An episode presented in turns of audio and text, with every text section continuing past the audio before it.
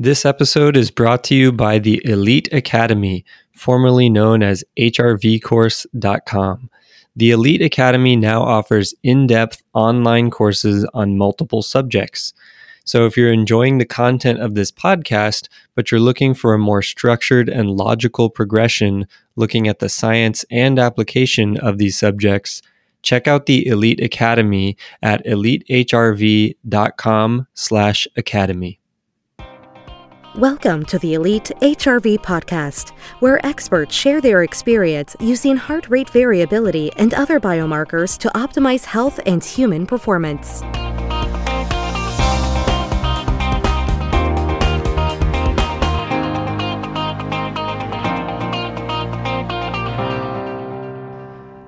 Welcome back to the Elite HRV podcast. This is your host, Jason Moore, and today we have another exciting guest that's local which is rare for this podcast. But Seth Budai, welcome to the show. Thank you. Thanks for having me. Yeah, I appreciate your time. And, uh, you know, Seth and I connected um, not with the intention of, of coming on and recording a podcast originally. Um, I was looking for ways to continue my own personal exercise and movement practice without breaking my body down in what has been one of the most stressful and hardest years of my life. And I don't say that um, lightly or comparing myself to anyone else, but basically having a baby and a growing business and all this stuff going on has really made me uh, take a harder look at uh, how I move and how I exercise because those things are really important to me. And I want to continue to do that without breaking my body down. So I was looking for options, and I came across Seth and uh, kind of looked him up and became really fascinated by him and that he was here locally in Asheville, which I thought was a gem. And so I went and started enrolling in his MovNat classes. And uh, so that's my personal background for how I got connected with Seth. But uh, I'll give a quick uh, background about Seth in general before we jump in. And Seth is a physical educator and embodiment teacher, and he's been uh, in the movement world for over a decade. And he works one-on-one with clients to help uh, people increase their movement literacy as well as their overall well-being. And I'll just add in here that uh, Seth's depth of interest in this field goes way, way deeper than exercise and just movement patterns, and you'll probably find that out throughout this episode. But he also teaches certifications in the natural movement space uh, through MovNat as a team instructor. And uh, when Seth isn't immersed in teaching, he's spending his time with his beautiful wife and their Siberian Husky exploring the local mountains all around us, which are beautiful indeed as well, and finding new adventures here in Asheville. So uh, Seth believes that his calling in life is to share how the body and mind work synergistically to create inner harmony and produce optimal health. Self, Seth, welcome again. Thank you. Thank you very much. yeah, I definitely uh, I love being able to be in a place that really resonates with me and feels like home. Uh, it's been kind of a long journey for me of bouncing around the country, trying to find something that really resonates from a movement perspective as well as what resonates with me just from like a holistic living, you know, kind of stress-free environment. So I'm very happy to be in Asheville in North Carolina and obviously happy to be here. Awesome. Yeah, it's it's it's cool. It's a, it's so this is a different experience for me because normally when we get together, I'm uh, ready to uh, become aware of my breath and I'm ready to become aware of what my spine is doing and how my nervous system is primed or not primed for movement or relaxation or the combination of both in the moment. So being able to sit down and just kind of pick your brain for an hour is also a selfish uh, uh, thing that I'm doing here. But um, you you have a lot of different, you know, your bio almost doesn't even do justice to the depth that you've been in the movement world, starting with even martial arts.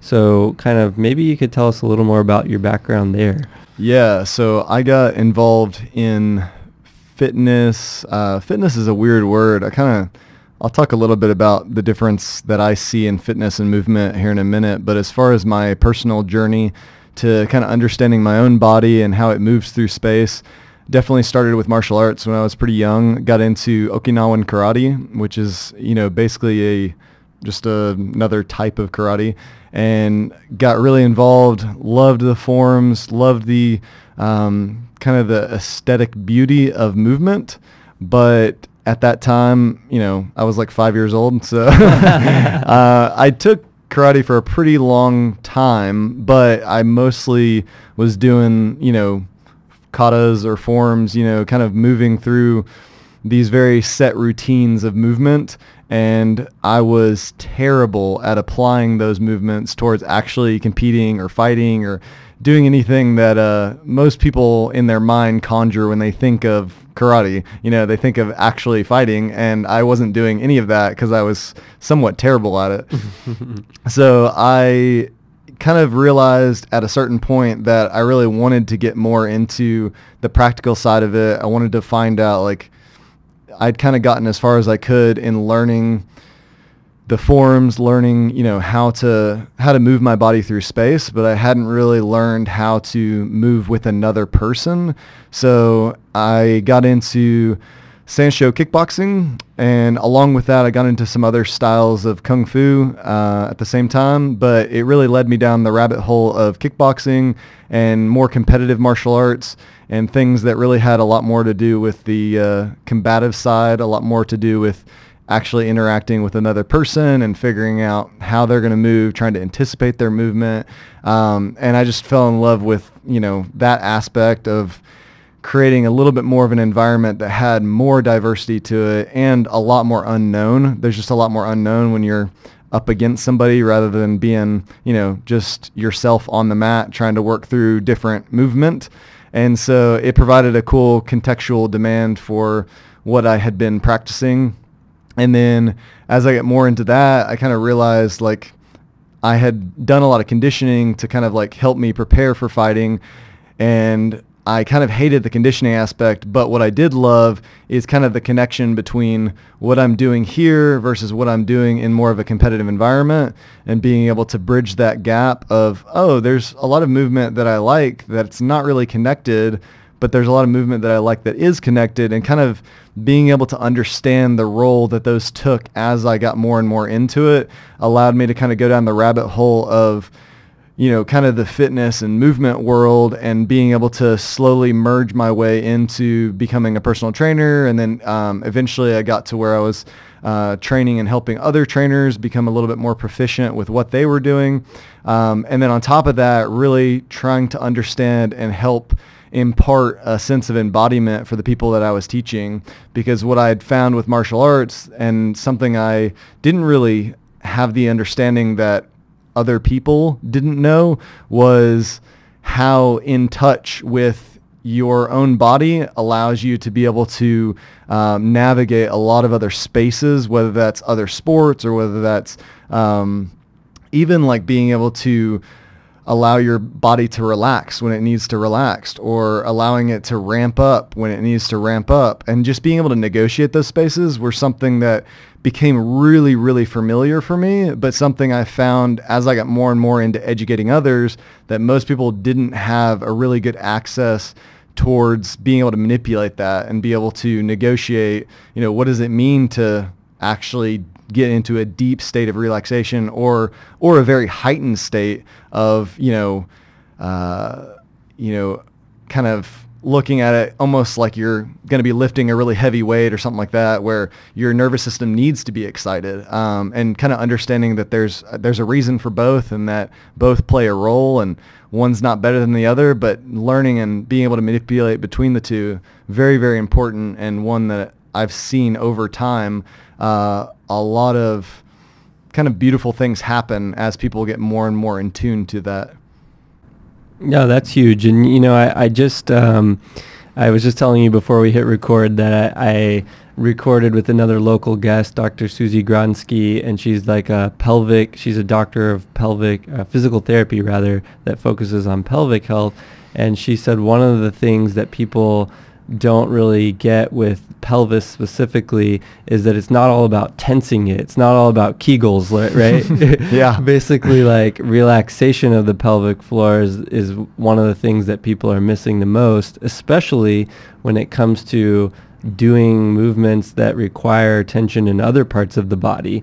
um, but relaxation in the pelvis, right? And Yeah. so, um, like, I'm not going to repeat a bunch of stuff that she said, but to me, like, it just kind of that relationship between tension and relaxation is something that I immediately told her right after we recorded said, "Hey, you need to talk to Seth because when we're m- navigating different spaces and um, either manipulating our own bodies in space or manipulating objects in space and things, you're always bringing awareness to me personally and to everyone else participating about that relationship between tension and relaxation and uh, breath as well, you know, as, as a kind of a help, uh, a mediator of, of that indeed. So like, when did you think, when, I mean, you kind of mentioned that, when in your journey did you really come, become aware of that relationship? I think when I transitioned from doing movement that was mostly locomotive based, so things like performing katas or forms in martial arts, and learning to move through space, and then changing from that to more of an interactive where I'm now a competi- competitive environment or, um, you know, almost a sense of a manipulative environment because you're combative, you're, you know, participating with another person and there's so much unknown about that that it really requires you to stay 100% in the moment in terms of the focus and the intention of what you're doing. And with that comes into play. So Sanshou, the the style that I competed in um, for a good bit, was really really heavy in throws. So I don't know how much uh, you're aware of Sanshou, but it's it's very similar to kickboxing. The only main difference is instead of being in a ring, you're up on a platform. And you can throw off of that platform, uh, and you get points if you throw off the platform, you know. And if you throw off the platform enough times without you falling off of it, you can end up winning the round or winning the fight. So because of that, it's very fast paced, and it tends to be very, um, very quick. But to kind of connect connect what you were talking about, when you go into a throw, you immediately have to feel what you're giving and what they're giving and how to negotiate between the two um, because so much of it is there's a tiny bit of it that has to do with position, but so much more of it has to do with how much tension you actually have in your body and how much relaxation and then how to negotiate between the two. Because a huge part of some of the best fighters in the world and even some of the best, you know, sports athletes in the world really know how to negotiate that space. And one of the things that I learned pretty early on in my fighting career was learning that when you get into a position where you can throw somebody, just going straight into tightening up and going straight into a throw is one of the worst things you can do because then you basically you've played all your cards and if you you know if they call they can pretty much reverse it really, really easily because it's very, uh, you get very attuned to feeling that level of tension. And because you're connected to another body, they can kind of read that. And as they read that, they can manipulate that very easily. Whereas if you get pretty used to switching back and forth, you can almost create a little false sense of security where you're not giving a whole lot of tension or not giving a whole lot of push or effort against the person. And then right when the moment's right, that's when you can go into it rather than almost following steps to go into a movement. You're kind of being a little bit more intuitive about how you approach the movement, um, which is definitely a huge part of my philosophy too, is, is just understanding a more intuitive nature of the body and how that can affect your overall well-being. So being able to inhabit things like, um, you know, talking a little bit about the nervous system and, you know, parasympathetic and sympathetic and how your body, as you get more attuned to those states, you learn what is more useful for certain things and what is more useful for other things and being able to drop between the two um, is super, super helpful. And I've found that honestly, teaching people like what you were mentioning before teaching people how to excite and ramp up the nervous system it gets so much negativity and a lot of kind of mainstream fitness stuff you know if you pull up muscle and fitness or you mm-hmm. open a lot of like kind of traditional fitness approaches a lot of it is very very negative towards this like more stressed state of the body. The ironic thing is if you go into any lifting clinic or you go into any like major weightlifting gym, it's all about ramping up the nervous system mm-hmm. um, because it, it can be you know, it can act as a protective mechanism. It can also act as leverage. There's all these different things that you can really get out of maximizing that. But what I've really found too is that the further down that rabbit hole you go and the more you learn to excite the nervous system, then when you pull away and you start to drop into deep relaxation because you've kind of understood and the you've gone on both ends of the spectrum you really learn and understand what it feels like to really relax. Um, so in my opinion if you've really never taken your nervous system up to that point it's really hard to really feel the full relaxation you know? It's it's kind of like if your arm's been in a cast all year you know, you take it out of the cast, it may or may not feel relaxed. It's not probably going to feel a whole lot.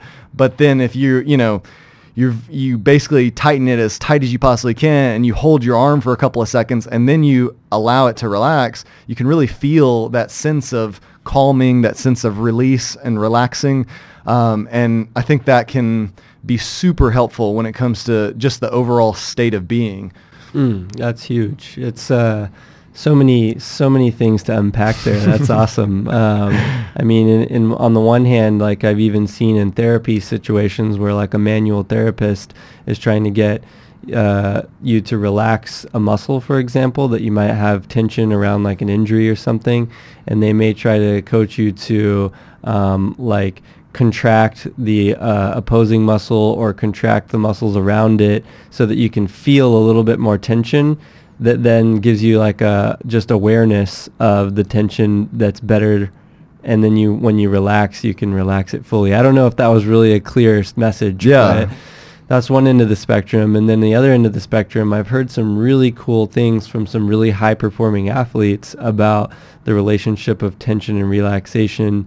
And one of those is that the elite sprinters i actually even used this story in the interview on two days ago with susie but um, the elite level sprinters, the thing that sets the best apart from uh, people who are just really good at sprinting is that the best sprinters can actually relax more of their body um, while propelling themselves forward at maximal speed, right? And so basically having excess or unnecessary tension in the body while maximally contracting all of your forward propulsion muscles and tissues is the most efficient way to propel yourself forward, right? Versus if you're uh, fully tense unnecessarily or maybe I said that wrong, but if you're fully tense unnecessarily in all these muscles and tissues that you're not using for forward propulsion, it's just working against you in that sense, right? Yeah, absolutely. And I've seen that a lot with elite level climbers too. I mean, if you if you've seen the movie Free Solo, um, which you know, pretty big film, so a lot of people have, uh, it really gives you the sense of, wow, a lot of the preparation has to do with how calm you can keep your body even though everything has to be tense to make sure you stay on that wall and you don't fall to your death. And there is like this this very um, intense feeling within your body when you learn to maximize that and you start to realize how comfortable even with tension your body can get because you start to peel away those layers, those extra layers that don't necessarily need to be there. Um, so climbing, I think, is a great example of that because it requires so much tension, especially when you're new to it. And then as you get more attuned and you get, you know, higher level, you, I guess you could say, it really becomes a um, a movement that you start to really embrace the calming effect of your nervous system and you start mm-hmm. to understand that all that tension you're putting into the movement there you obviously need a certain amount otherwise you're going to fall off but for most people as you peel away those layers and be able to negotiate that you start to be way more efficient because your body can move in the areas where it's not staying tense much much easier and then the areas that are staying tense can be as as anchors or as supports for the other movement. So um, yeah, I think that could go into a lot of different sports. You know, mm-hmm. sprinting, climbing, um, you know, cycling, even a lot of sports where people tend to hold a lot of a lot of extra tension that just doesn't need to be there, and it really has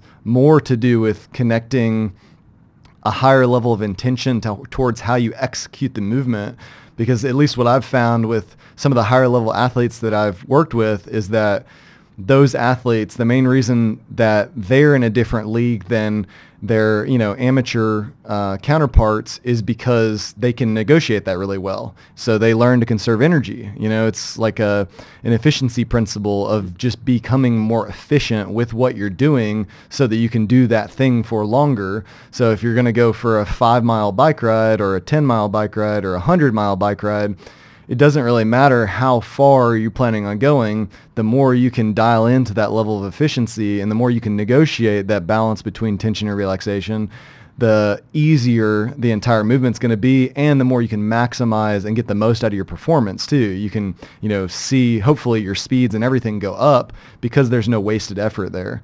Yeah, yeah, it's yeah, there's uh, sports are such a neat way for us to kind of learn about the human body because of the de- uh, demands that they put and the diverse amount of demands, especially if you look across multiple sports, right? Um, but one the, uh, another fact that I learned, which was I thought really interesting, from an Olympic uh, medalist uh, sprinter, I guess you would say, or runner. I hope I don't butcher which they would consider them, but it's the 800 meter, which is sometimes considered one of the hardest uh, races um, because of the combination of sprinting and distance. Um, but basically, this individual said that uh, there was a study done on Olympic athletes and found that you would think that they probably specialized in their sport at an extremely young age and just became like a specialist in that sport. But uh, in reality, it, uh, the data showed that uh, most of the athletes in that study had played five or more sports as youth, and they were often very diverse sports, and they specialized actually later in life than you would have thought. Um, but they went on to be Olympians in their chosen specialization. But they, the hypothesis that came out of that was that that broad base of diverse movement and context that they were able to experience made them much better. It created a much stronger foundation to build upon for when they did specialize.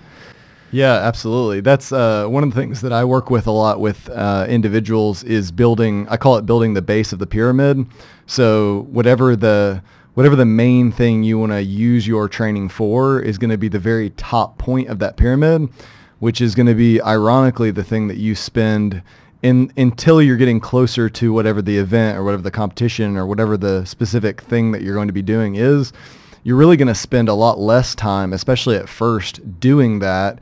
You're going to spend a lot more time growing the diversity of what you can do outside of that sport so that not only can you keep your level of injury prevention very, very high, but you can also allow your body to be able to adapt much faster for movements where you're a little bit less conscious of how you're moving because you can kind of feed into a lot of complexity in those low, lower levels of the pyramid. So if you kind of think about it as as you learn movement, your your mind is really going through multiple levels of learning, and as you get into more of a going more from a conscious competence or more of a uh, you know more of an intentional I can do it, but I need to focus inten- in, intensely on it.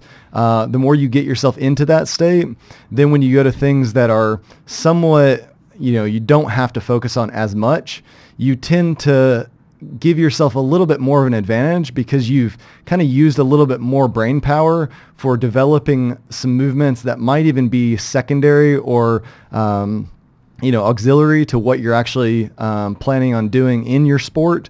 And by doing that you kind of are building your brain power to be able to access and manipulate and change movement slightly. And it's probably one of the hardest things to do with really high level movement, uh, or sorry, very high level athletes is to take their movement and adjust just one or two things and keep them at a very high level. Because mm-hmm. um, usually what happens is when you learn a new movement, you, you really are regressing. Like you really have to go back. You have to learn it and then you have to build that back up.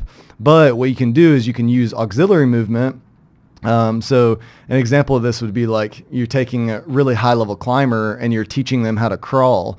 Mm. It's a movement that is similar to climbing um, because the pattern is very similar. Um, it's a little different, obviously using a little bit different muscle groups, but as far as the kind of the overall um, the overall coordination aspect of what you have to accomplish is very similar. But if you take somebody like that and you develop a pretty um, a pretty complex crawl, you can allow them to adapt in ways that when they go back to the climbing wall, you haven't changed anything about their climbing, but you have changed something about their mind and how their mind gets used in their movement. Um, so it can be pretty impactful. And that kind of leads me into helping to understand the difference too between the fitness and the sports specific way of training and then your overall movement, um, which is really, really important to address and look at because as we get further down the rabbit hole of looking at a specific sport, it's really important to know that the the main base of any pyramid is going to be your overall movement, what you're doing on a day-to-day basis, whether that's your habits, whether that's your environment, um, you know, whether that's, you know, parking really close and walking into the grocery store, whether that's parking really far and walking into the grocery store.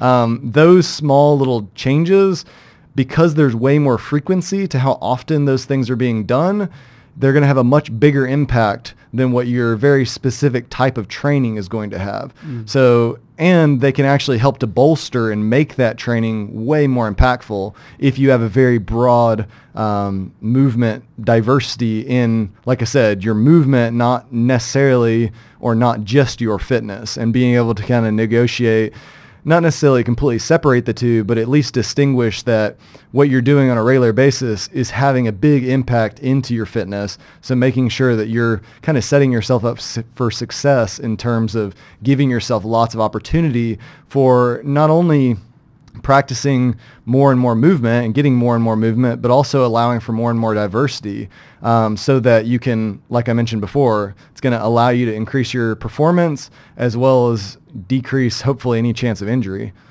And I think that the cool part about that part of about this line of thinking is that it also brings uh, brings elite athletes and other athletes, recreational athletes, and fitness people um, back to being human, and uh, and that that's something we can all relate to, right? So um, for every elite athlete out there, there's probably thousands and thousands of people who do some kind of recreational activity that revolves around a sport or a fitness practice or just general exercise. They may go to the gym. But at the end of the day, we're all humans first before we are a football player or before we all, you know, are a CrossFitter or something like that, right? And so for the average person who uh, doesn't make their money off of a sports-specific training uh, or sports-specific performance, um, this relates to them as well, right? So like me as a good example, I like to be as fit as I possibly can, but I don't get paid to be as fit as I can. Yeah. Right. And so um, there's like not a lot of uh, modern cultural incentive for me to really spend a lot of time on it other than people recognize, you know, maybe there's like some identity and social benefits to being fit or whatever. Yeah. But um, so I guess my point being there is that when I look at my day-to-day life, I spend the majority of my time working on the computer or cooking or going to get groceries or, you know, housework, stuff like that.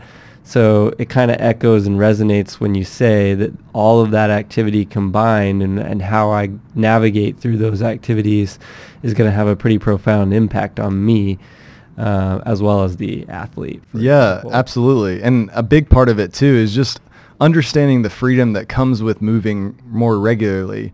Uh, I think we, in like a more, um, I, I hesitate to use the word egotistical, but in a society that really prioritizes what you look from an aesthetic standpoint um, and really reinforces that with how people train, it really takes away, I think, from the sense of freedom you have when you just can move well and you can move often. And that's something that I think is starting to creep up a little bit and people are starting to become more aware of it, but it's still something that is a little bit more in the shadows of what people are aware of in terms of really living their their best life, like being able to live the most um, holistic and the the most carefree and stress free, because there's a lot of things you know, from even even from a physio- physiological standpoint that you get from movement, and whether that's small movement like just getting down and getting up from the ground, or whether that's bigger movement like you know running or even walking, where I have a decent amount of repetition, I'm I'm going for a decent amount of time. Those things over time allow your allow for a lot of different you know high level benefits outside of just a pure aesthetic. And I think as we get more and more into understanding what freedom of movement really gives you and getting in more and more into that diversity of movement, I think the more we'll really get into kind of stepping away a little bit from from a purely aesthetical or from a purely aesthetic standpoint. And as we do that, I think there's there's almost a a key there to be able to unlock a more uh, vibrant potential. There's something that is going to be a lot bigger in terms of what you can do when you start to focus a lot more on the movement and the movement quality and what you're trying to get out of the movement.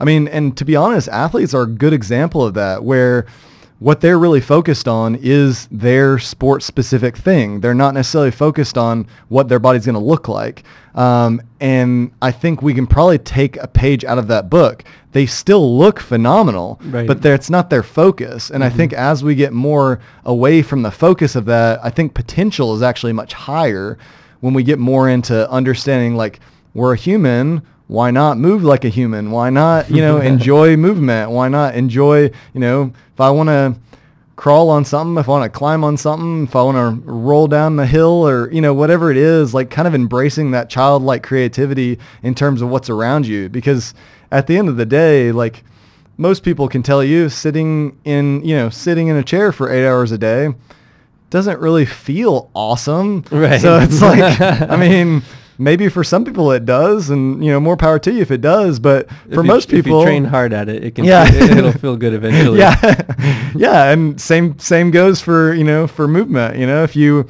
just move around a little bit more, your body becomes more adapted and more accustomed to those movements, and you'll end up kind of craving it to a certain extent. You know, I've been in the movement world for for a good amount of time, most of my life, and you know, if I go even even three or four hours without getting up and stretching and moving around and allowing my spine to round and allowing my spine to extend and giving just giving my body some love and movement um, I I get I go crazy. Like I, I have to have that you know? And I think the more you get that the more you realize how much you get from it and the more potent it is in terms of really allowing you to feel what it feels like to dispel ex- dispel stress that's kind of caught up in your body and just little things that may flare up and you may, you know, you may not think much of it, but when you're moving around a lot, you can kind of get this regular feedback of, you know, this is kind of, you know, bothering me. Maybe I need to like show my hips a little love, get down on the ground and move around a little bit. Or,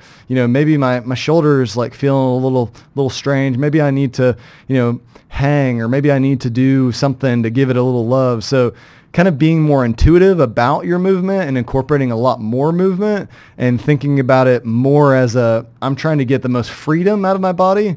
Um, or even like if you're in a sport or whatever you know I want to get the most in terms of performance or whatever it is but trying to kind of step away from that purely aesthetic standpoint and get back to more of a movement conscious way of thinking. Yeah that's that's huge. I uh, I I want to come back to that um, word freedom because that's something that I didn't relate to exercise or movement up until uh, just a few years ago. I suppose it started kind of kindling in the back of my mind that um, what I was really craving was freedom and uh, not necessarily the ability to do a specific number of reps on a specific weight and or something like that. Which I'm not saying there's anything wrong with having that type of goal either, but um, that uh, concept of um, as I got more fit or capable of doing different movements, I realized there was some translation into other areas of my life that increased my confidence in navigating life basically, right? So it was like, oh, I'm at home and I need to pick up something heavy. Great. I've been practicing picking heavy things up. So now it's a lot easier and I don't need to worry if I'm doing it wrong or if I'm going to hurt myself or anything like that. Yeah. And then taking that even further, thankfully I kind of uh, discovered that unloaded movement is also really uh, liberating, so to speak. And now that I have a baby, who loves to be all over the my all over the house and playing and finding herself in really weird positions and everything and um, she really enjoys it when I get down on the floor with her and crawl around and do goofy stuff and like you know putting myself in what you might consider a compromising position if you were looking at a normal uh, gym uh, prescription Yeah. right but I feel pretty confident in being able to do that because I have become more conscious or I've put some more conscious effort into developing a more diverse movement patterns. But I guess where I'm going with this is like the you, you know you mentioned the stress uh, that we that we feel from uh, our kind of environment that uh, kind of restrict some of that movement freedom uh, inherently, like chairs and things like that. We spend a lot of time at desks or chairs or in the car or um, doing things where technology has sort of taken the n- need for diverse movement out of the equation, right? Um, and that stress is uh, is something that I've uh, heard a lot of people talk about uh, but not with relation to movement as much, but usually about like food. Like there's there's wild food all around us, especially in Asheville. You can forage and find food, but nobody really knows what's edible anymore. So when people look around, they just see plants that don't look edible, and that there's theories that there's an underlying stress to that because our natural biology and our evolution is like wanting to be aware of where where's food, right? Uh, just in case it runs out, I, I need to be aware of where more of it is. Yeah. Right. And and our natural biology uh, and physiology around movement is that when we have pain or we think something's going to be painful or strenuous, uh, we tend to like shy back from it. Right. We we want to like protect ourselves by being still and energy efficient, but that protective mechanism developed in an environment where we were forced to move anyways. Yeah. Right? So basically you didn't really have a choice in pre-modern times. You had to move to survive. And so the protective mechanism was beneficial because if you got an injury or something like that, you couldn't just like go to the doctor and get it fixed. So you would, you know, protect it temporarily until nature and the world around you didn't allow you to you know, shy away from movement any longer, forced you back into it. But nowadays we can be like, okay, I've sat on the couch for the last 20 years and going and exercising seems stressful and painful and I might hurt myself and I might sweat a lot or be uncomfortable or do these things that are not necessarily um, inherently motivating. Yeah. Um, but I think it's important to try to figure out how to get through that hurdle that's actually a mental hurdle and re-engage some of that natural movement so that you can reduce that stress and feel more free in your day-to-day life. And it's a self-perpetuating loop like you said. I've been i've been rambling a long time here but but, but basically that that stress and that freedom are uh, like two ends of the spectrum right? So like yeah the less you move, the more movement will be, seem stressful to you. And the less you move, the more stressed you will be on a day-to-day basis um, just trying to live. And yeah. so how do you, as a teacher and educator, and this is one of the other things that I really appreciate about you is that having been a mover your whole life, you've done a really good job at connecting with people who haven't been movers their whole life and helping them not only philosophically think about, okay, yeah, I need to move more, but actually getting them through those steps of addressing here's a small discomfort that we can break through today. Yeah. And then here's where that's going to take us tomorrow. like what's your progression or i know there's a lot of detail to unpack Yeah. there but Yeah, I definitely. Yeah, I want to unpack a couple of things because I, I think it's important to think about.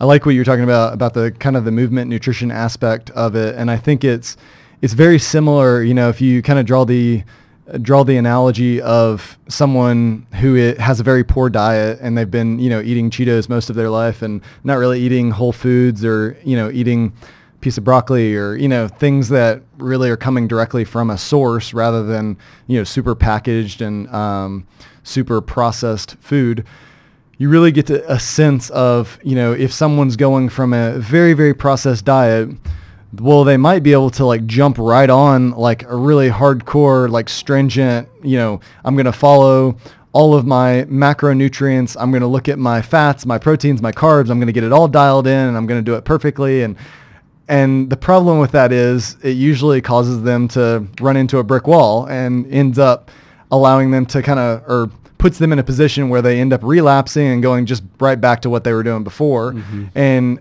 I think that is a really good analogy for kind of what people try to use fitness for rather than using movement for. So, uh, you know, another way of looking at it is you know, I think about fitness almost as if it's like a multivitamin. Like it's a great addition to what your movement is, but your movement is your main nutrition. That's what should be the majority of what you're getting on a day-to-day basis. And same goes for if you're going to try and slowly merge in um, and kind of whether that's starting a quote unquote fitness routine or whether that's starting a movement routine. Either way, you have to be very very slow and progressive with how you're approaching things to make sure like you said you're just getting into some slight discomfort but you're never getting into pain. You're never getting into like extreme fatigue. Um, we have a culture especially within fitness where people really like to drive home intensity and really like to drive home like if you're not working hard you're not going to get the results you want. And while in some ways that has that has some um, some supporting science behind it, it's not necessarily the best approach in terms of a long-term solution. It usually can can help in a very very small vacuum in a container, um, but for the majority of people, I think really a much better approach is to get people moving more consistently and on a higher frequency. So, and when I say a higher frequency, I'm basically just talking about you know, kind of like what I mentioned before, like park your car a little further away from the shops or like allow yourself to, you know, have to, you know, put a pull-up bar in your room and every time you pass it, you hang for a couple of seconds, you know, like incorporating more movement into your day that's not like a dedicated, like I have to go to the gym and I've got to sweat for 30 minutes. Um, because I think what that does is it really sets up this deficiency where people use that as their entire nutrition, as their entire movement you know, uh, yeah, their entire movement, nutrition. I don't know really a better way of saying it. So as they get more into moving, then you'll get more comfortable with movement. And as you get more comfortable with movement, you can slowly change and take the intensity in really whatever direction you want to. You know, whether that's doing yoga classes regularly or whether that's doing a CrossFit class or whether that's coming and taking my MovNat class, you know, what, whatever you decide to do. um, but really making sure that as you approach it, you're approaching it more from the standpoint of this is a di- an addition to what my movement is already doing rather than this is my sole movement practice. Um, because I think that happens way too much. It even happens with a lot of fitness instructors where, you know, as long as I go to the gym for an hour, all my movements in, I can sit on the couch and watch TV the rest of the time. And your body, like uh, you mentioned it earlier, your body is extremely efficient and it'll become efficient at whatever you do or whatever you don't do. So if you want to sit on the couch, your body will get adapted to sitting on the couch. Whatever you do more more times than not is what your body is going to try and adapt towards. So doing these really small chunks of higher intensity exercise are really setting you up for potentially, not for everyone, but setting you up to, you know, kind of go down the rabbit hole of not moving a lot of the, you know, a lot of the time that you're not at the gym to try and allow your nervous system to kind of get back to its, uh, get back to its baseline, you know, um, which hopefully if you're moving more consistently and more regularly, your body is more accustomed to adaptation. Your body's more accustomed to, you know, I've got a little bit of a spike here and then I'm bringing it back down. I've got a little bit of a spike here and then I'm bringing it back down rather than I'm going to go to the gym for an hour and I'm going to you know, basically go as hard as I possibly can. I'm going to, you know, red line. I'm going to spike up as high as I possibly can. And then uh, I'm good for the rest of the day. it's kind of like makes it really, really tough for your body to negotiate that. Um, and obviously that even becomes more magnified depending on where you are hormonally, where you are age-wise, um, you know, injury-wise, all those other things kind of factor into it. So the more movement someone can get on a regular basis, especially incorporating that movement as they transition into something like a, a more regular fitness routine.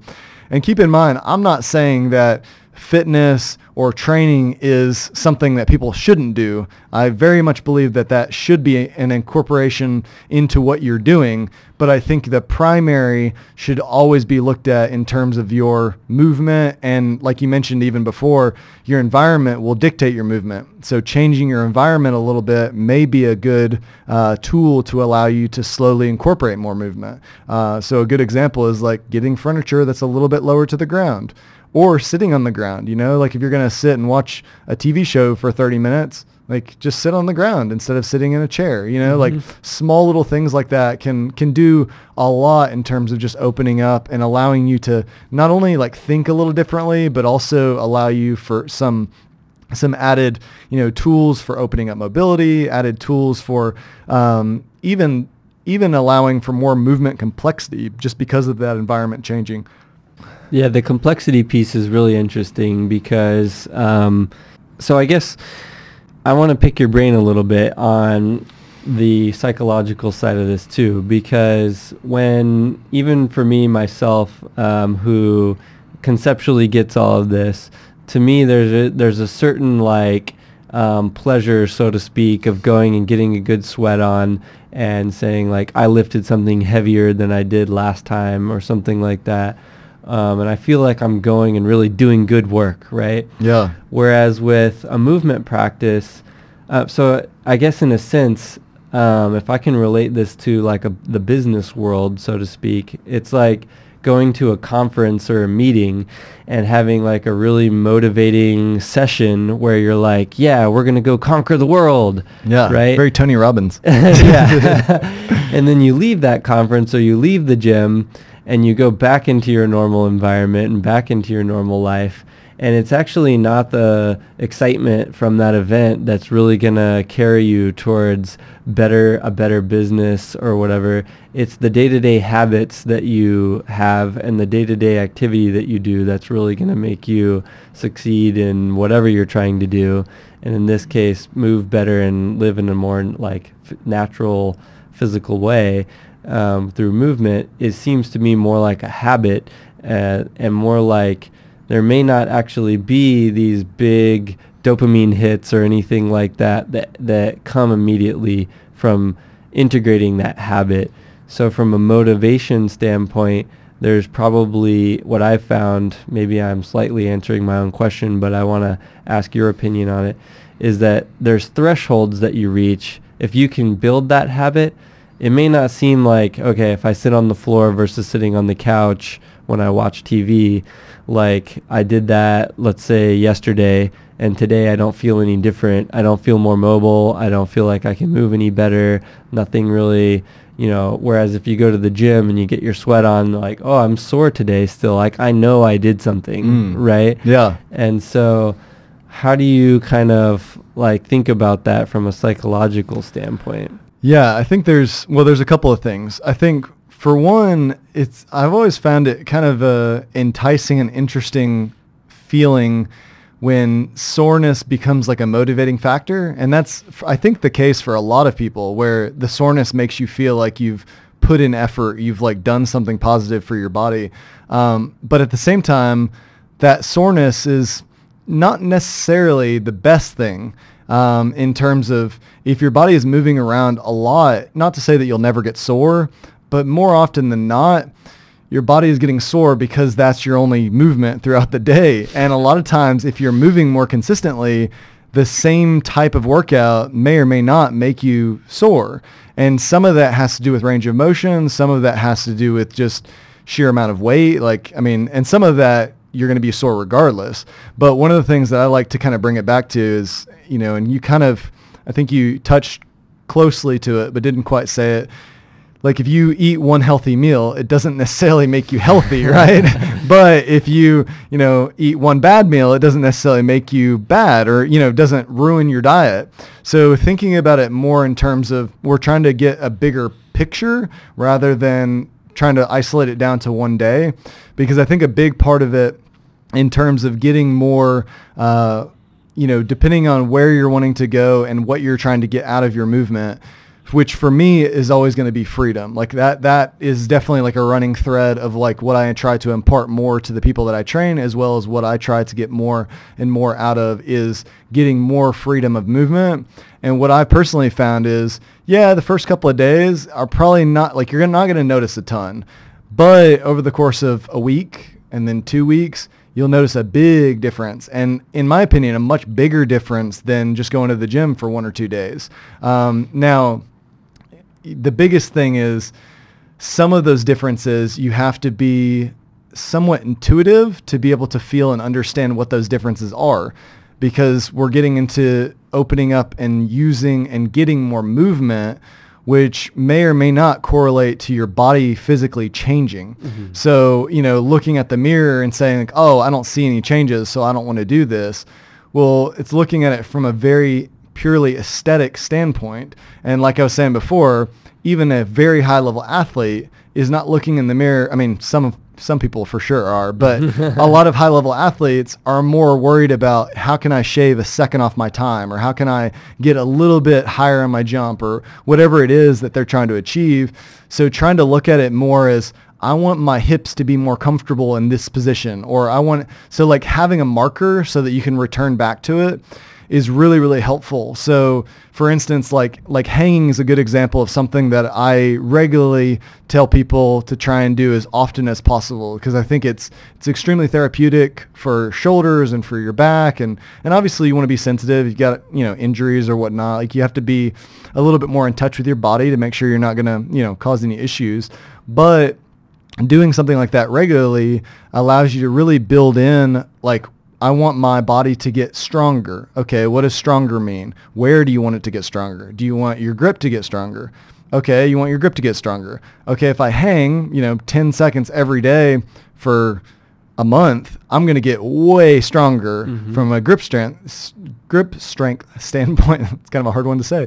um, so allowing yourself to have like very specific things that you're trying to get out of your training or out of your movement practice helps a lot. And that might even be using fitness as like a reflection or as like a mirror of what you're doing in your movement. So for instance, I could incorporate a lot of movement and then go to a fitness class and based off of my movement over the course of a week after going to the fitness class, oh wow, like I actually feel a little less achy. I can warm up easily. I don't really need a, a long warm up because my body is staying a little bit more warm on a regular basis. So it does take a little bit more, um, like I said, more intuitiveness in terms of picking up on some of the smaller subtleties when you first start to incorporate move, more movement. But I think designating and knowing this is what I'm trying to get out of my movement practice helps a lot because knowing that it's not like oh, I'm gonna, you know, look in the mirror after sitting on the ground and I'm gonna have a six pack. Like it's not about that, you know, like like over time of incorporating more movement, more than likely your body will change, but it's changing from the sheer frequency of what you're doing. It's not changing from, like I said, one session or, you know, even a week of, you know, sitting on the floor or hanging or, you know, doing these things that are somewhat built in, you know, even so something like walking is a good example. Like you can walk a lot mm-hmm. and walking is one of those things where you'll definitely get fatigued and and some of that might even have to do with footwear and different things, but it really has a lot more to do with how much you're allowing your mind and your body to get regularly um, giving the, the opportunity for those movements to happen. So, mm-hmm. you know, if I choose I could walk most everywhere that I go.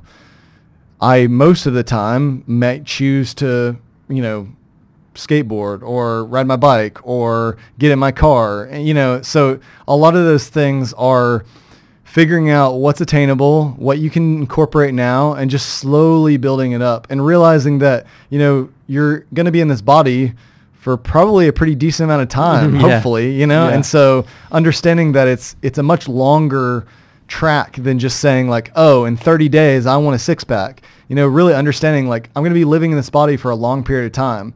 Do I, do I want to focus exclusively on aesthetics? And maybe some people do, and that's perfectly fine. I have nothing against it. Um, but what I'm really looking at is I want to feel freedom throughout my life. I want to be able to be 80 and still be able to get down with grandkids and be able to, you know, piggyback them around and, you know, like kind of do the things that, you know, some of the things that make life special.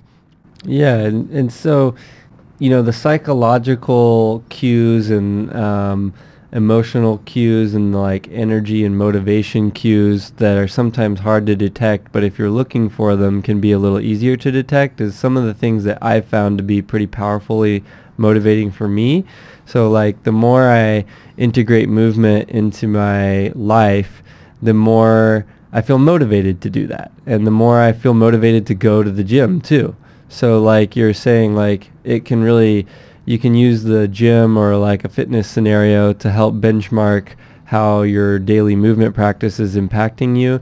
One from the fitness side directly where it's like okay I can lift more or I can do more pull-ups or I can you know do I can try harder at the spin class or whatever you know whatever it is but um, the actual motivation to go to the gym is another cue that I've noticed like I pick up in myself is the more I, I like you said, keep the body warm.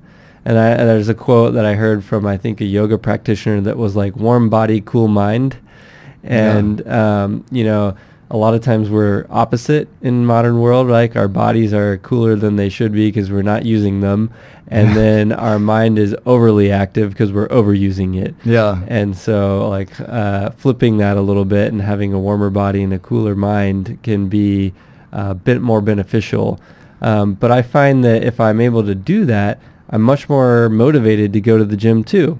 Yeah, it's it's kind of like uh, Kelly Starrett, you know, kind of. Um, I think was maybe one of the first people to kind of talk about like a tiger doesn't warm up, and it's an interesting sentiment. And when you first hear it, sometimes for a lot of people, it's especially people who work in the fitness world. It's like, well, what do you mean? Like that? That's not tigers aren't humans. Like you kind of go into this like enthralled sense of like needing to get justice kind of thing. And it's funny because when you think about a tiger, its environment is all about movement. Like even when it's resting, it's resting on the ground. It it is moving the majority of the day. Like that's what its life revolves around. And if we incorporate a lot more movement in our day, there may or may not be a you know a uh, a sense of needing to have such a long dedicated warm up. You know, for a lot of people, if you you know, I kind of think about it as what have you been doing before you come into the gym? If you haven't, if you've been sitting in a chair, if you've been standing for long periods of time and that's all you've been doing, you probably need a pretty long warm up. But if you've been moving around, you've been walking from place to place, you know, maybe you even walk to the gym, like your warm up can be pretty, you know, like it can be very dialed in, very specific towards what you're trying to get out of your training. Um, but I think it is kind of a, a different perspective and one that feels almost unintuitive. It like doesn't feel right. But the more you realize like, oh, our environment and how little we're moving is the main reason we're needing to warm up.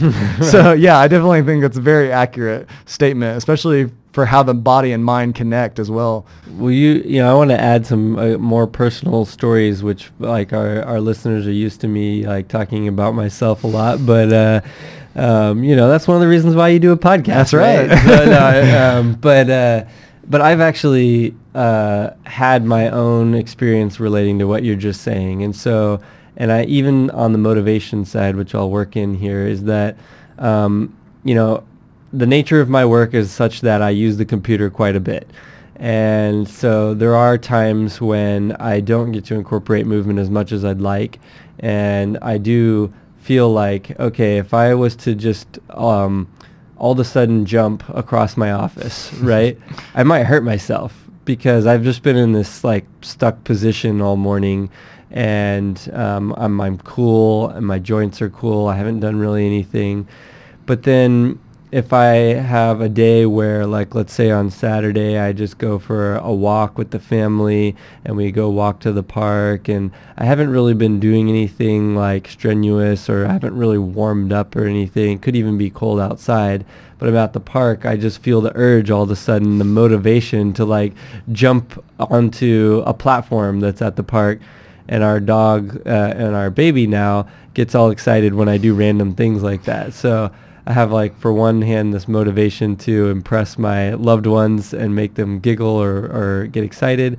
But on the other hand, it never crosses my mind in that day that I might injure myself jumping onto that platform because it feels so natural having just walked there to just do it. Yeah. And they're like, there's no like uh, psychological barrier for me to do it either because I feel like, hey, you know, I got up this morning, I got to go on a walk, something like that and then I've been able to incorporate that into my normal days too. So like when I come to your class, for example, if I come in the evening and I've had a really busy day at work, I feel like I really need to to warm up. Like I need to take time and uh, and you know you're you're guiding us through that anyways. But um, even as we get into more targeted uh, conscious movements in the class, like I'll start real, a lot slower and try to like build up. Yeah. And I've got developed some self-awareness around that, so not everyone uh, is there yet. But then on other days, um,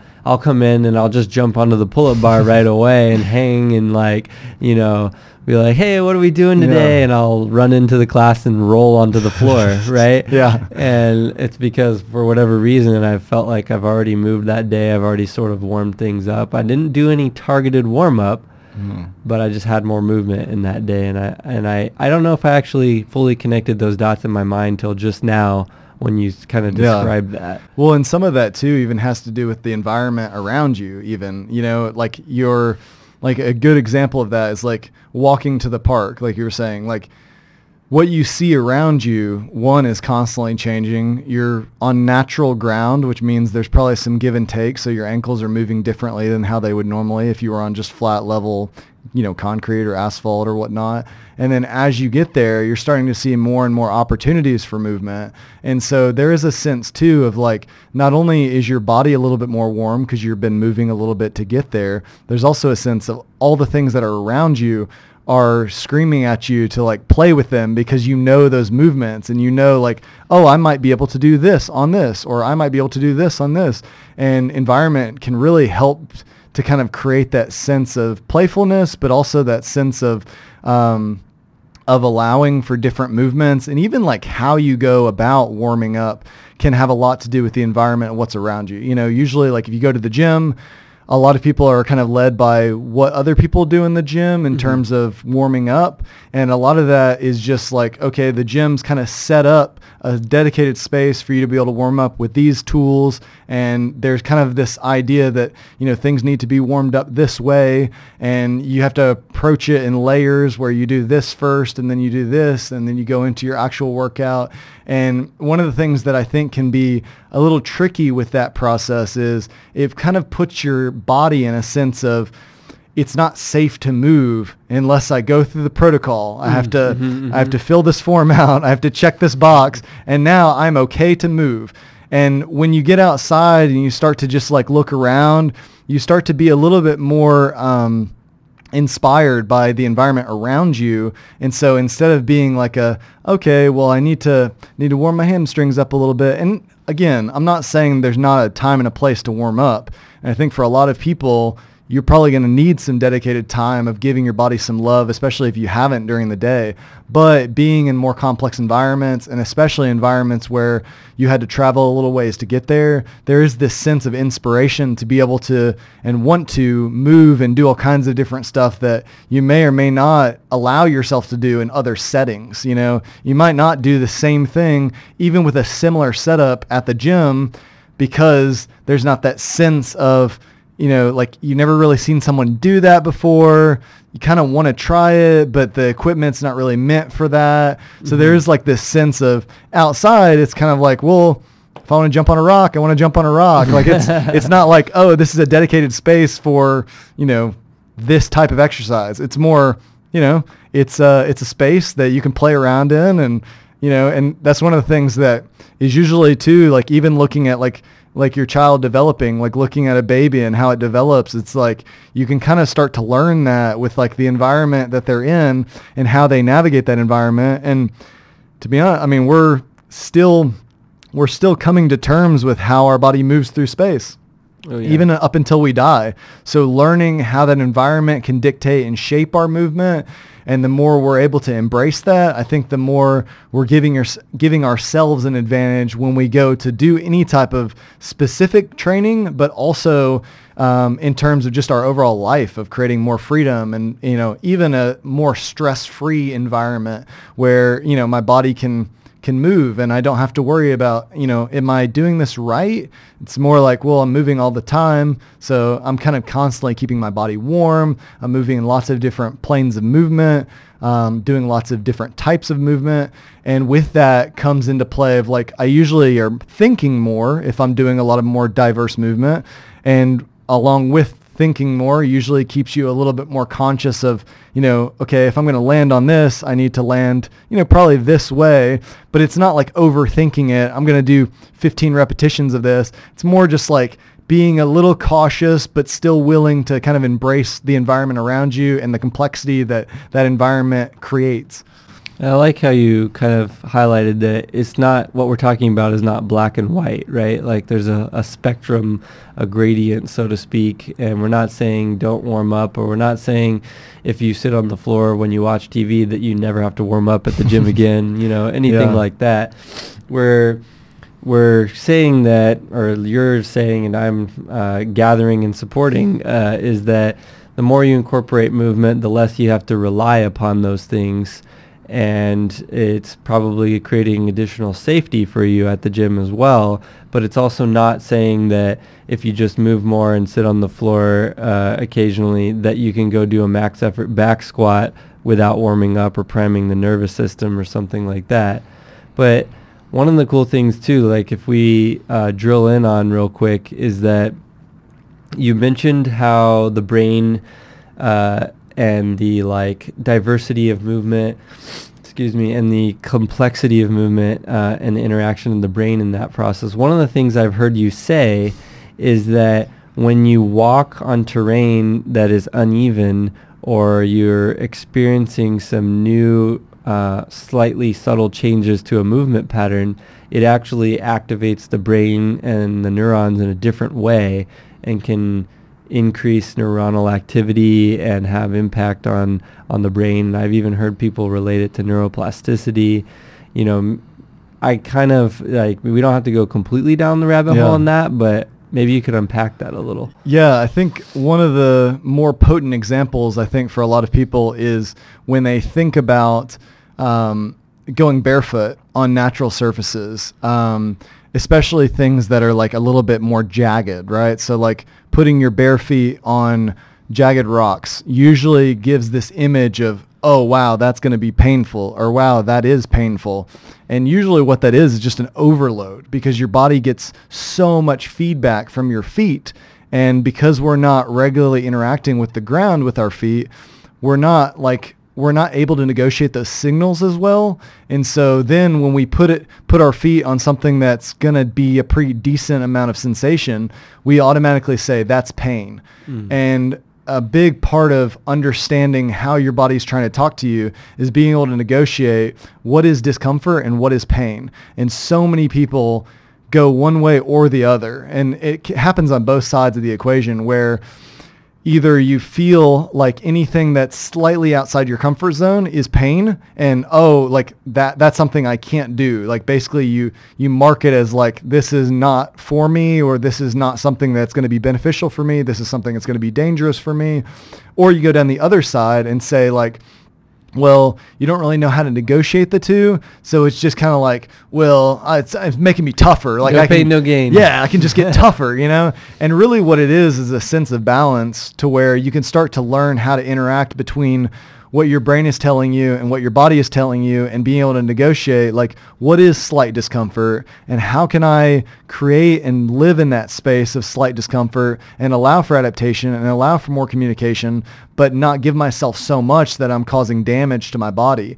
Um, so I think that's a great example because you can take your feet, you can go without shoes, go barefoot on, you know, on something even relatively soft like grass. And if you haven't done it a lot, you might even feel it might even feel uncomfortable at first but it's only feeling uncomfortable because you're getting so much feedback. And it's you know it's very similar you know a lot of people when they get down on the ground it's kind of the same thing like learning how to crawl again. Like if you haven't crawled since you were a kid um, it can feel very uh, difficult both from the standpoint of what you need to do coordination wise but even from just the tactile sensation of what it feels like to have your your hands and feet on the ground at one time, it's giving you a sense of uh, of feedback that a lot of people are just not used to, especially when it's slightly uneven ground or you're going uphill or you're going downhill or the surface is slippery.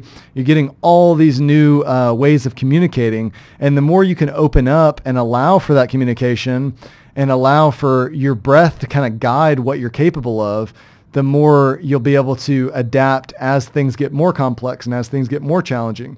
So, um, like, you know, a lot of people are familiar with Wim Hof. Like, he's a great example of using the breath as a way to calibrate what the body is capable and possible. But you're also using the breath and the mind and the body to allow for what should, you know, when you do need to say stop, you know? So like, and I think a perfect example is like, like I've seen, um, I think it was like his first or second time trying to break the world record for the uh, the ice bath that he mm-hmm. did. Mm-hmm. He got out of it, and like just knowing when to say like, oh, that's too much. Mm-hmm. Like knowing that is a very deep level of wisdom and very well communicated between your mind and your body, and really that happens a lot through your breath.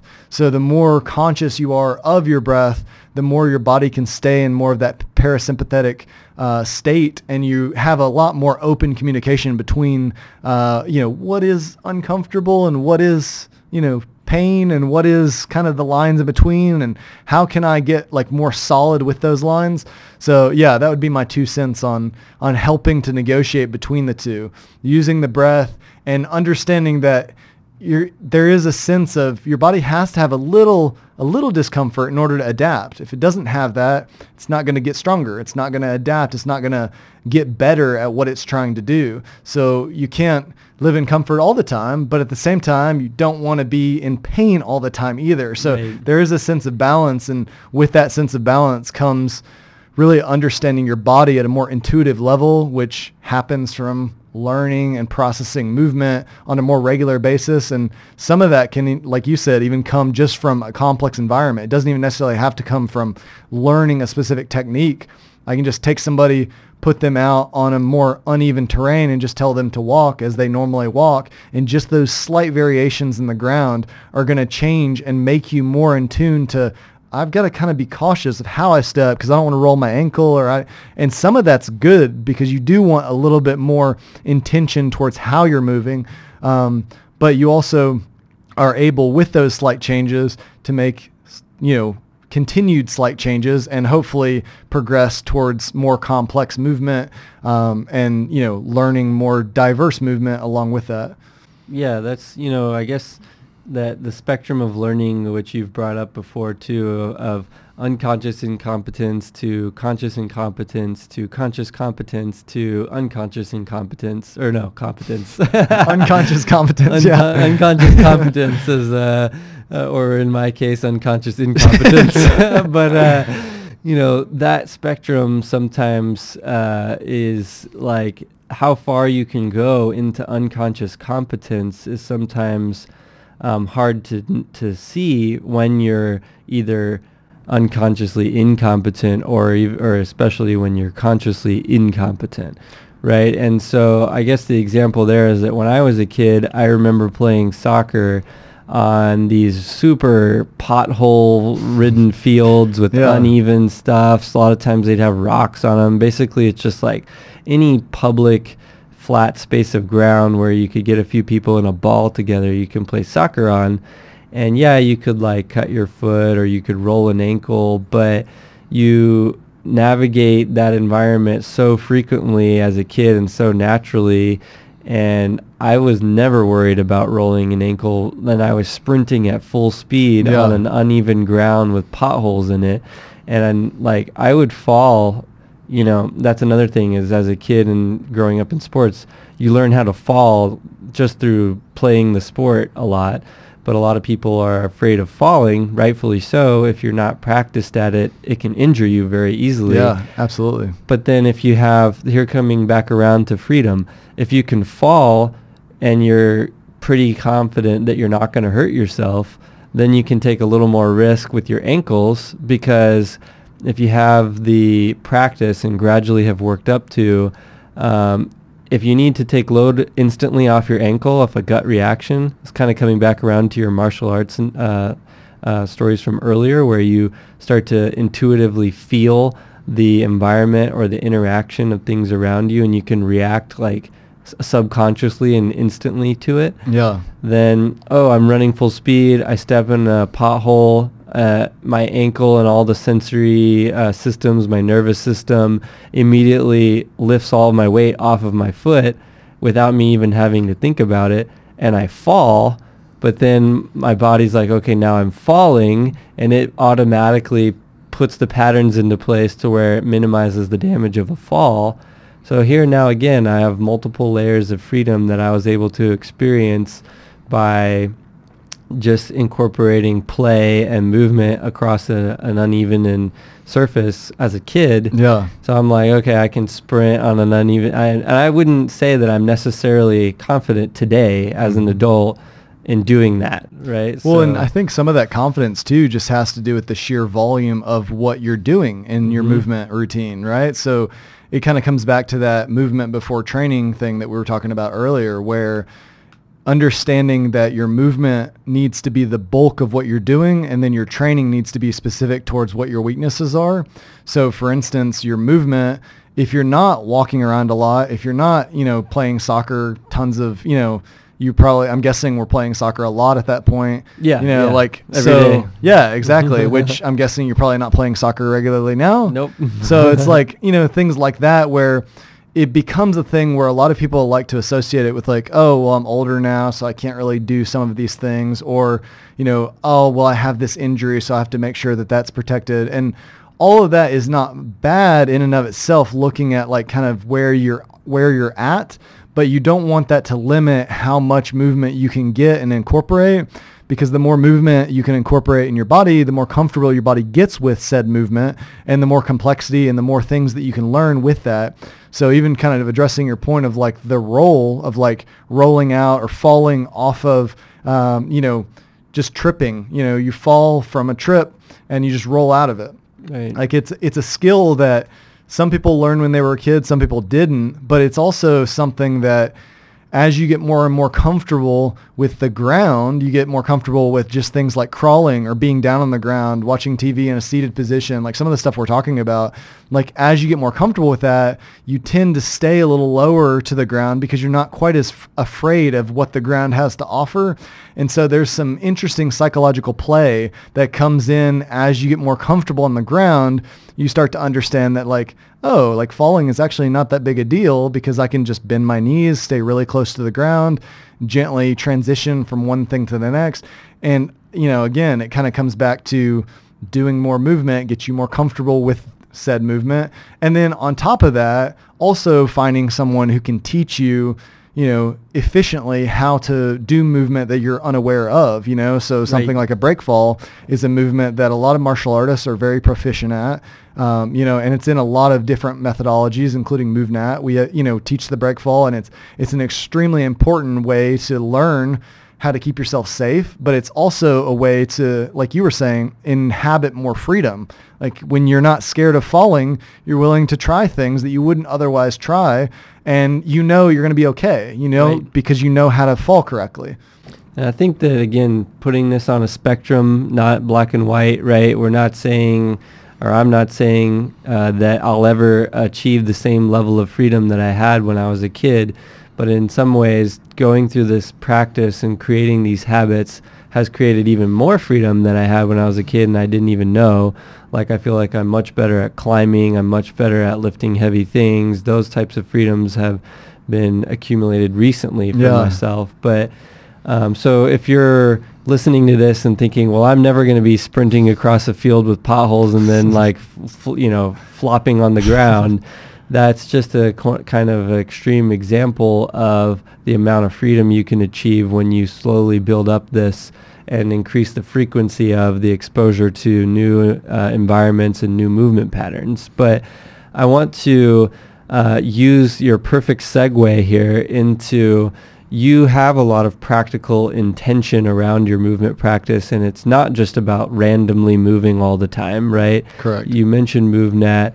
You, you know, you still teach what some people might consider a fitness uh, practice, but when they kind of get to know you, realize it's a lot deeper than that.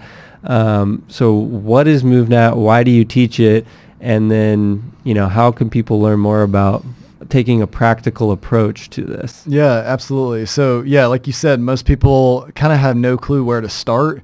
And, you know, you can start by doing a couple of different things, but MovNat is really you know, at its core, it's a physical education system that is really meant to develop the natural movement skills that we came up as human beings uh, starting to develop as children. And then we usually get to a certain point and then we either kind of stop or we start to regress and kind of losing some of that movement as we get a little older. So really within MovNat, we start from the ground up. So we start on the ground working through even just different seated positions, working on posture, working on breathing, working on just getting more attuned to what that feels like to get your hips in different positions, reaching in different positions, um, really allowing for a comfort in positions where um, a lot of people don't know how to navigate real well, even transitions between different seated positions, different squatted positions. And as you get more adept and as you get more fluent with those movements, um, you know, we get into everything from jumping to vaulting to climbing, um, where it really becomes the world becomes your playground. Um, but one of the things that's important to note with MovNat that's a little different from a lot of other, um, I guess you could say like primal type fitness kind of stuff is that we very much try to view things from a holistic lens of looking at it from the big picture of movement. How do you move on a regular basis? How can we get better at moving on a regular basis? So how can we increase your efficiency? How can we incorporate more movement into your daily practice? And how can we focus on not just what you can do, but what you can't do? Mm-hmm. And that's a huge part of understanding MovNat in a nutshell is we're really trying to find the movements you can't do and then allowing you to be able to do them to open up that that big picture of movement. And so, you know, within MovNat, um, you know, I teach classes in MovNat, and I teach uh, teach that methodology one-on-one with people as well. And then I also lead certifications if someone wanted to become a trainer. And that's also something that can kind of allow you to see a perspective that if you've never really gone down the rabbit hole or you never really were interested in becoming like a fitness trainer, but you really wanted to see like what the picture of understanding movement from a trainer's perspective, uh, MovNat certifications are pretty cool because you're able, there's a lot of people that are not necessarily going there to become a fitness instructor. Mm-hmm. They're really coming there to kind of almost see the back door of what uh, but what MovNat has to offer, but also things like progressions and regressions for movement of, you know, okay, I when I get down into a squat, my heels come up or I can't keep my back upright. You know, addressing and finding those things and being able to allow your body to adapt through subtle changes to allow you the most um, not only the most efficiency in some of those movements, but also kind of open the doorway to be able to do movements that maybe you couldn't do previously without at least a little bit of education around it or a little bit of instruction around it. Um, so that's what I, I'm hugely passionate about MovNat as a methodology and obviously imparting that sense of freedom to other people um, through that sense of, you know, kind of building from the ground up, like basic building blocks of uh, of how we develop as kids, and then hopefully we continue to develop. And like you said, there's definitely going to be some things as an adult that are harder than they were when you were a kid, but there's also some things that can be very surprising that you're much better at as an adult that you weren't very good at as a kid. Yep. And so it can be very freeing to kind of understand like, oh, this is not like a linear progression of it goes up and then it goes down. It's very much a very complex, orchestrated um, puzzle to try and figure out. And as you get more and more into the puzzle, the more you realize there's there's more pieces than you realized. So that's that really hits it on the head because me personally, um, you know, I went into it thinking like um, I'm a pretty good mover in certain ways, and I knew that I have weaknesses to, too. But I can do a lot of pull-ups. I can do muscle-ups. I can do one-legged squats. I can lift decently heavy weight for being a smaller guy. And so there's a lot of benchmarks that you would say I'm a pretty good mover at. But then we get into MovNat, I could see that I can take those same movements way further than I could ever have imagined. But then also at the same time, the things that I'm weak at or the things that I'm lacking are sometimes quite basic. And yeah. and so just doing something like crawling on a two by four with all of my limbs in a straight line versus having a nice wide base that you would think of crawling on like a floor is uh, not really like it's not like you're lifting a lot more weight, you know, you're yeah. still just crawling, mm-hmm. right? But just the dynamic of adding that different position and the different balancing requirements, I'll find myself um, able to figure it out with your guidance. But then even further, uh, some things that highlight that it was pretty challenging for me is that I'll even like hold my breath while doing it, right? Yeah. And then you bring that awareness to me as well that I'm a breath holder.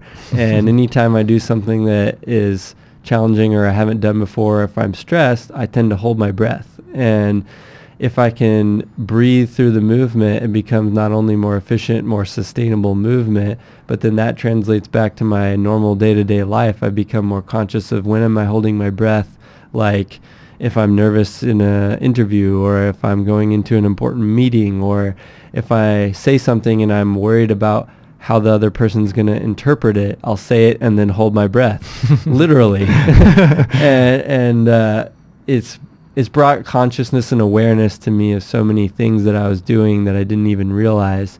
And then I feel like I'm building a much broader base. I've done so many movements that I never even knew existed. Um, we'll do little puzzles like try to get up from the floor in 20, 15 different ways or something, right? And yeah. I'll easily be able to come up with like five or six ways of getting off the floor and feel all cool. and then I get to that seventh one and I'm like, dang, I'm not even halfway to 15. and so it's kind of a fun puzzle, but I'm planning on personally attending your MovNat certifications and I'm not planning on being a coach, but to me, it's been a powerful tool for me to learn more about myself.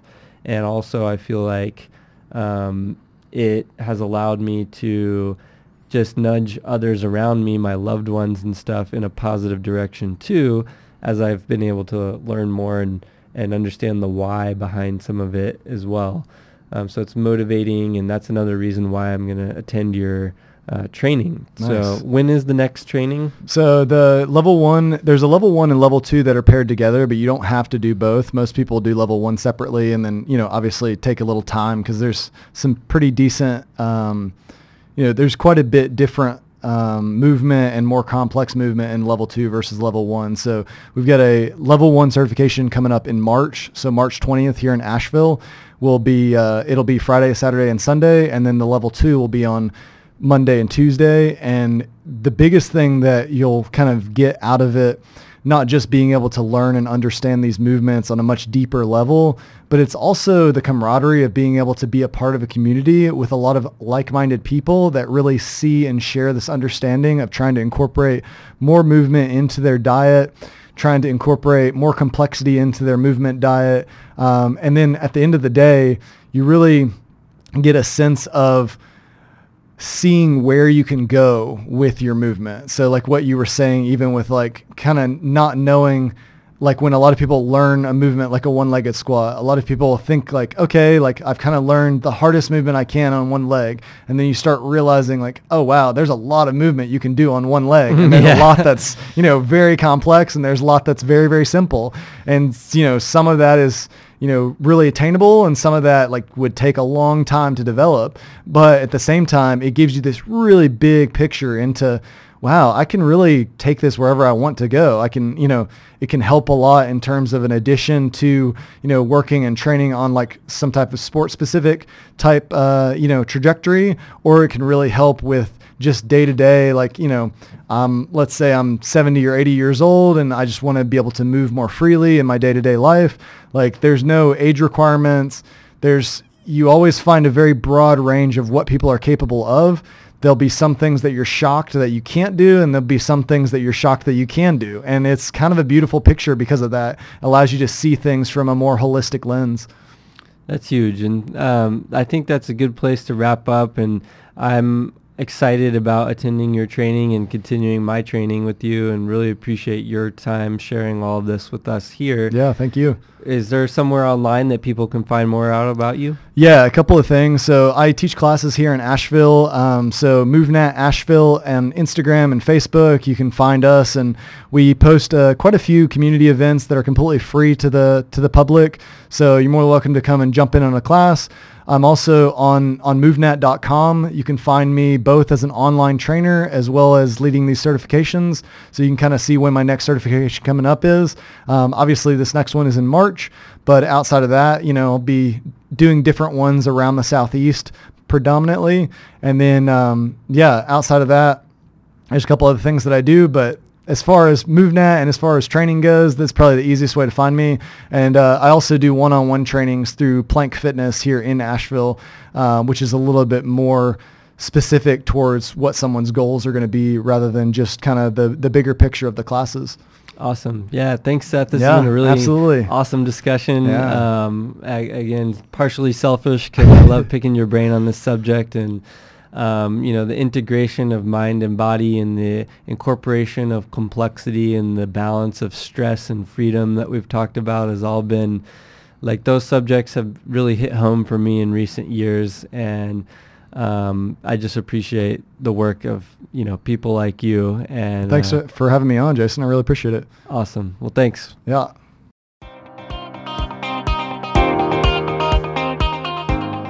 The Elite Academy now offers in depth online courses on multiple subjects.